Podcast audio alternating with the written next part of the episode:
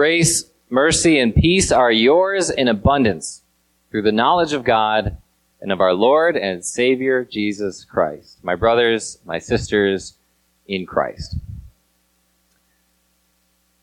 There's nothing quite so upsetting, demoralizing, and just disappointing than the phrase, because I said so. Whether you're a three year old at the table wondering why you have to finish the vegetables on your plate, or you're wondering why you have to stay extra hours to go to a mandated company training, because I said so, it's the last thing you want to hear. Of course, your, your boss, your job probably doesn't say because I said so. They'll say something like, well, it's company policy. Well, it's mandatory that everybody go to this HR training or whatever. They might as well be saying, because we said so. That's why you have to do it. There's something so unsatisfying about hearing someone say, because I said so. And quite frankly, you reach a point in your life, in, in your age maybe, maybe it's a function of growing up, where because I said so is not going to cut it anymore for you, right? You reach an age where you're not just going to take people's word for it anymore. Now, it's true that we live in an age of increasing skepticism. Uh, societal institutions, as we uh, progress further and further, are being more questioned. People have less faith in their government, in the churches, and schools. They want more rationale. They want more evidence. They want more reasoning behind the things that they're hearing. It's a function of our age, but also it's human nature, isn't it? You want to know that there are good reasons that you can trust behind what someone is telling you to do, what someone is telling you to believe. Because trust is hard won these days, isn't it?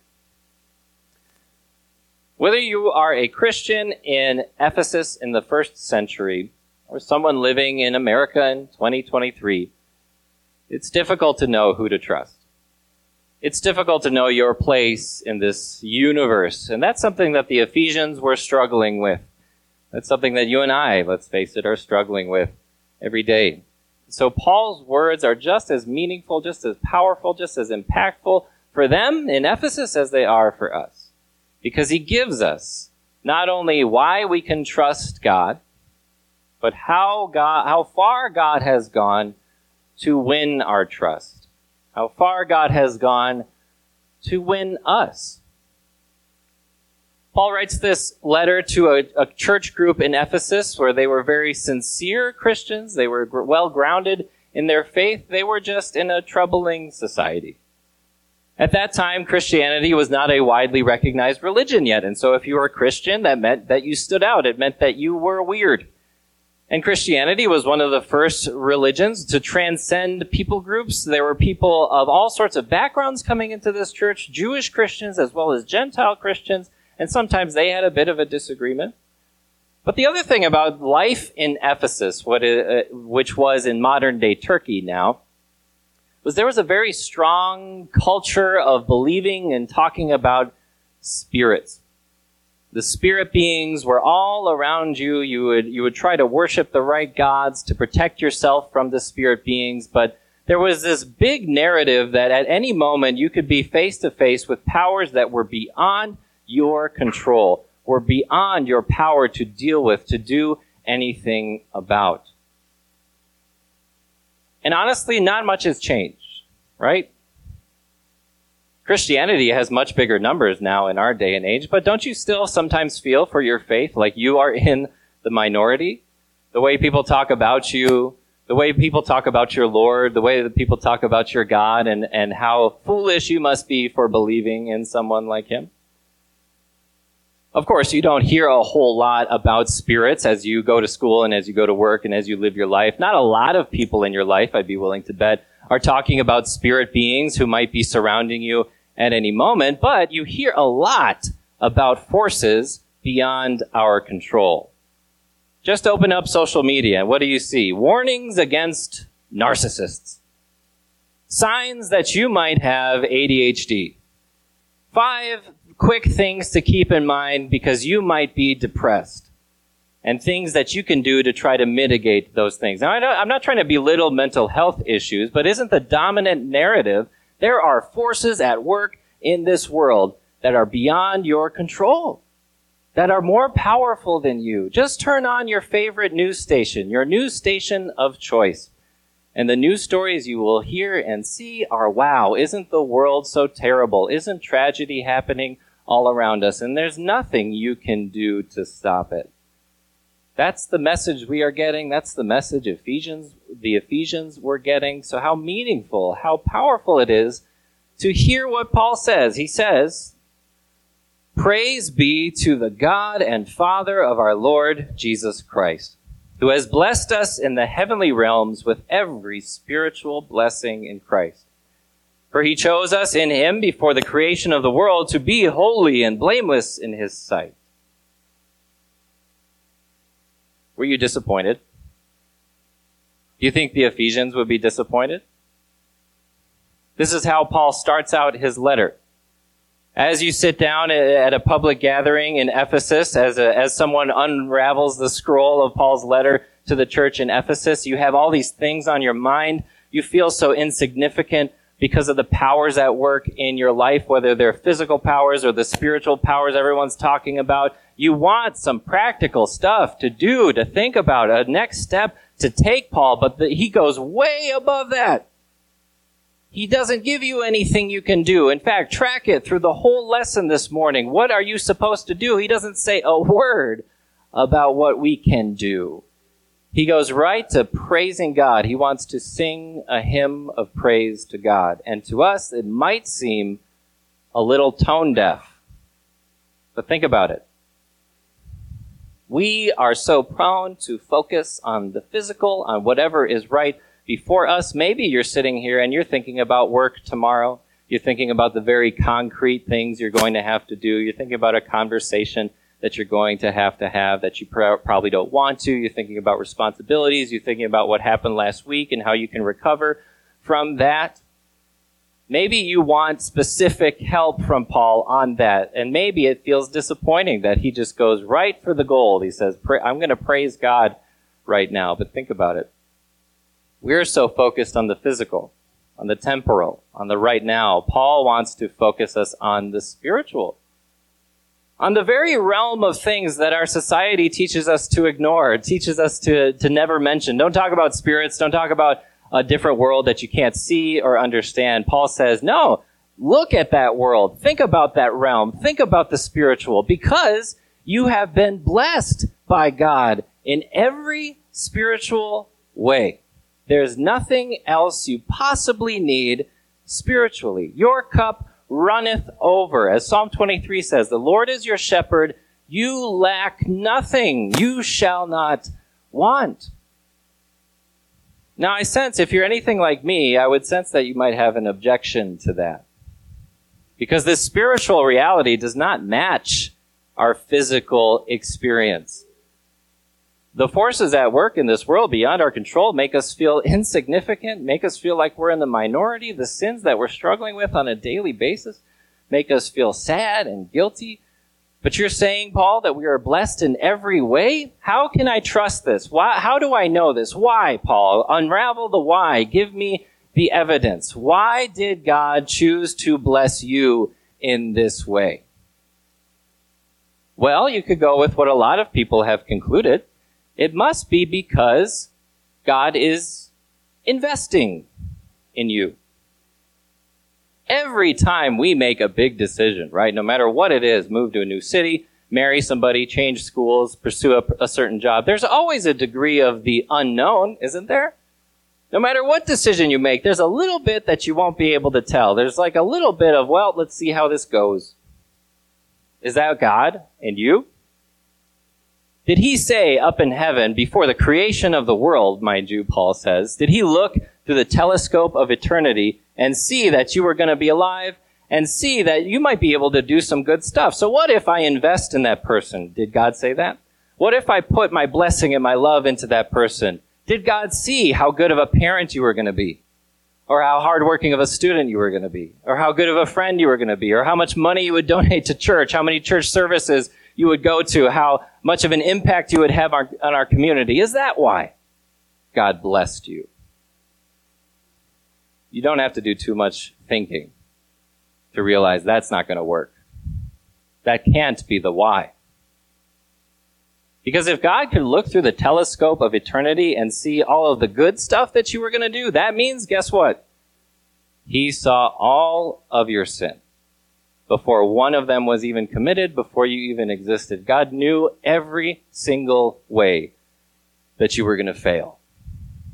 Those things that you try to put so far in your past that you try to forget about, those things that you are trying to run from, that you are trying to outdo by doing more good to try to bury the bad in your past, God already knew them full well. He has full knowledge of every one of your sins, of how you were going to rebel against Him, of how slow you were going to be to believe in Him and trust in Him, how you were going to constantly question if what He said was good how you were going to constantly hold out trust in Him until you could understand Him as if that were possible.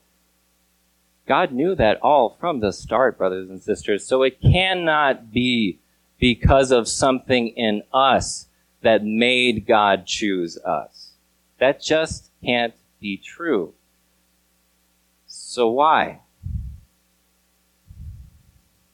I was reading one commentator on this lesson from Ephesians. And he says that, says that there's a word in here that sometimes we pass by really quickly, that we do well to pause. Every time you hear this word describing God, you should pause and think about what it means. And that word is Father.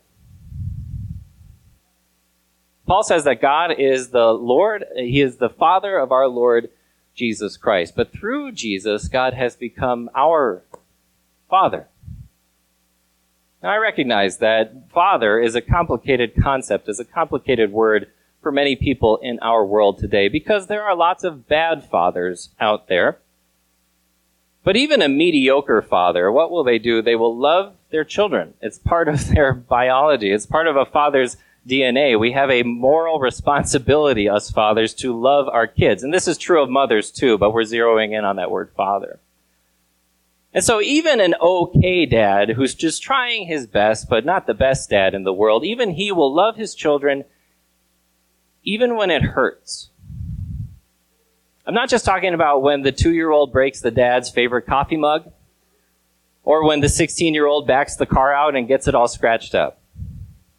I'm talking about those moments when it really hurts. And the reason that it hurts is because the dad loves his kid. When the kid is saying, I hate you the dad says, Well, I love you. The dad has no choice. But here's what's so amazing about God calling himself our Father is he has a choice. He has no moral responsibility to love us. He does not have to whatsoever. He is not bound to love us. He, he can do whatever he wants. And so if he wanted to, he could have looked through that telescope of eternity and he could have seen how much sin you were going to commit against him, all the shameful things you were going to do. He was, he could have seen that you would bring nothing to the table to make his life any better if he invested in you, but he made the choice. He chose you. He chose to love you and call himself your father. He loves you even when you hurt your relationship with him. That was his decision. And he didn't make it because of you. He made it because of him. Because of who he is. Here's how he proved it. In love, he predestined us for adoption to sonship through Jesus Christ, in accordance with his pleasure and will, to the praise of his glorious grace, in which he has freely given us in the one he loves. In him we have redemption through his blood, the forgiveness of sins, in accordance with the riches of God's grace that he lavished on us. Brothers and sisters, where is your place in this lesson? Your place in this lesson is just to receive. Paul is not giving you anything you have to do. You are just a recipient of God's love and grace because he has adopted you. I'm not personally familiar with the adoption process, but I know some people who are, and they describe it as a very long, expensive, and potentially heartbreaking process. Because you can be denied. Even after all those proceedings, all those hearings, even after spending all this money, you could be denied the right to adopt. So knowing that ahead of time, why would anyone do it? If you know how hard it is to adopt a child, why would you go through it? Families who go through the process, they know what it's going to entail, but they consider it worth it. In order to love and to serve and to raise that child as one of their own, they consider the end worth it.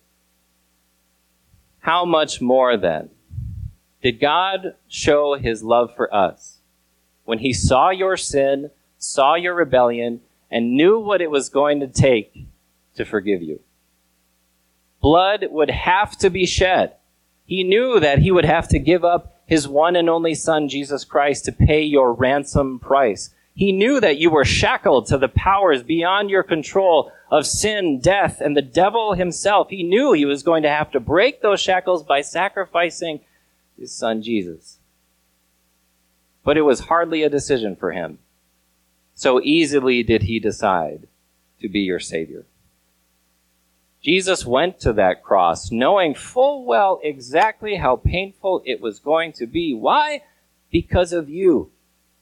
Because you were worth it. Loving you and buying you, paying your ransom price, adopting you was a worthwhile goal to him.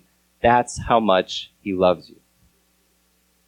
And this has nothing to do with you earning or deserving it. And here is why that's important if God's love depend for you depended on how good you were going to be, then it would be up to you to stay good. If God chose you and loved you and forgave you because you were going to serve him so well, then what about those moments where you're not serving him so well? You would have to worry, does God still love me? But because God's choice and his love and his forgiveness are wrapped up with who he is, and he is unchanging, that means his love for you is unchanging. That means no matter how far you have fallen, God's love for you remains constant because it depends on him, not you.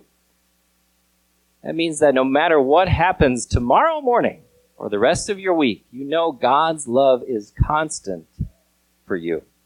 It was made reality in Jesus Christ. Why does God love you? Because he says so. Paul concludes With all wisdom and understanding, he made known to us the mystery of his will, according to his good pleasure, which he purposed in Christ, to be put into effect when the times reach their fulfillment, to bring unity to all things in heaven and on earth under Christ. Why do people say, because I said so? It's because they're done. They're done talking. They're done giving rationale. They don't want to have to explain anymore. They want you to just take their word for it and go. That's not God. God has revealed to you the mysteries, Paul says, of his will. The mystery of his undeserved and unconditional love for you that will remain a constant throughout the rest of your life. God is not hiding things from you. God wants you to know who you are in Christ. God wants you to know where you're headed because of Christ. God wants you to know that you're safe, that you're good, that you are significant, that no matter what, what messages the world sends to you about you and your faith, that you end up in heaven with Christ, that you matter to God. And so don't fall to the temptation, brothers and sisters, to just see this as a spiritual thing that has nothing to do with your life. To say, okay, this is where I'm headed for eternity, but what about heading to work or school tomorrow? What about that conversation I have to have later that's going to be tough? What about how I recover from what I went through last week? Don't you see this has everything to do with it? Because the next step you take, the first thing that you do as you leave those doors after worship today you do as a blood bought, redeemed child of Christ. connected to and unified with the love of God through what Christ has done, and that love goes with you wherever you go. That no matter what someone says to you after you mess up at work, or what somebody says who's just being mean at school or at work or under your own roof, it does not change the promises God has made to you. It does not change the realities God, God has made reality through Jesus Christ. Let God be true, as Paul says in another place, and everyone else a liar. Stick with God's promises. And if you look for any other reason, say, God, how do I know? How do I know that you still love me? How do I know that you're still there for me? How do I know that you're with me? How do I know you're going to fulfill those promises you made to me? Accept God's answer because I said so. Amen.